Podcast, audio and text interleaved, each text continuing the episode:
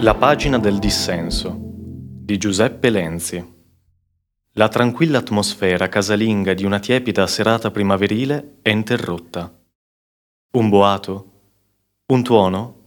Un bang? Uno scoppio oppure, termine che a me piace un botto, uno schianto? Nulla di tutto questo piuttosto una profonda e fastidiosa vibrazione roboante a causa di un'insolita cassa armonica. Non è il fragore, a volte spaventevole, ma tuttavia epico, che accompagna un violento temporale estivo. Vibrazione o emissione acustica che non evoca nulla di romantico o poetico, ma, piuttosto, scenari post-apocalittici. Scroscianti piogge fetide su paesaggi lugubri e nauseanti, vasti acquitrini ribollenti di gas prodotti da eterni processi di marcescenza organica. Quale migliore colonna sonora se non l'immondo scoppiettare di bolle purulenti in continuo divenire sulla superficie di macabri stagni? Conseguenza del riscaldamento globale? Della guerra atomica? O catastrofe ecologica? E che dire dell'odore, o meglio puzza schifosa, che il malcapitato Astante per la sua malaugurata sorte abbia dovuto subire perché trovatosi con il naso prossimo alla sorgente di tale vibrazione. No, vi sbagliate.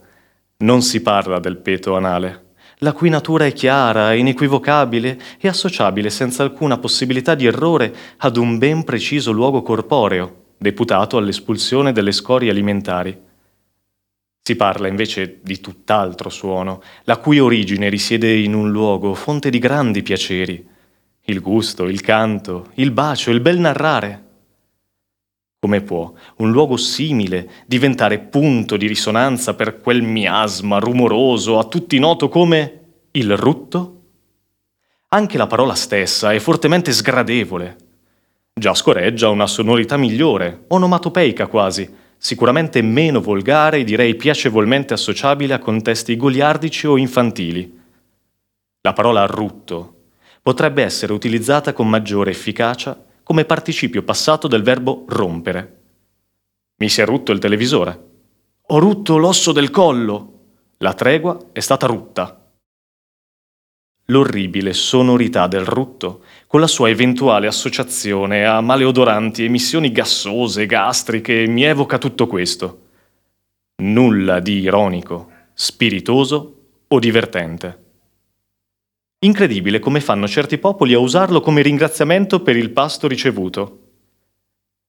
Se dopo un gradito banchetto un commensale si lasciasse andare ad emissioni ruttose, la conseguenza per il sottoscritto sarebbe facilmente l'induzione di perniciosi conati di vomito, degni parenti del soggetto di tale dissertazione.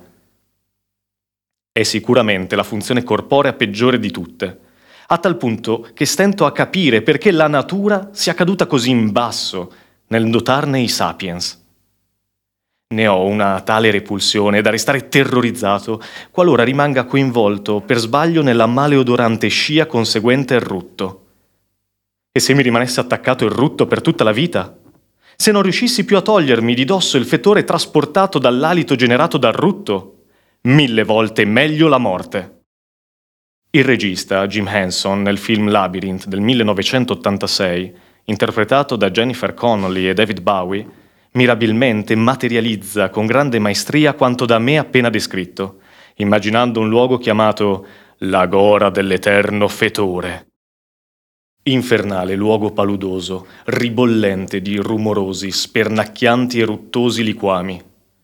Il malcapitato viandante che dovesse caderci dentro ne rimarrebbe eternamente macchiato, non riuscendo a liberarsi mai più dall'odore acquisito nell'infausta precipitazione.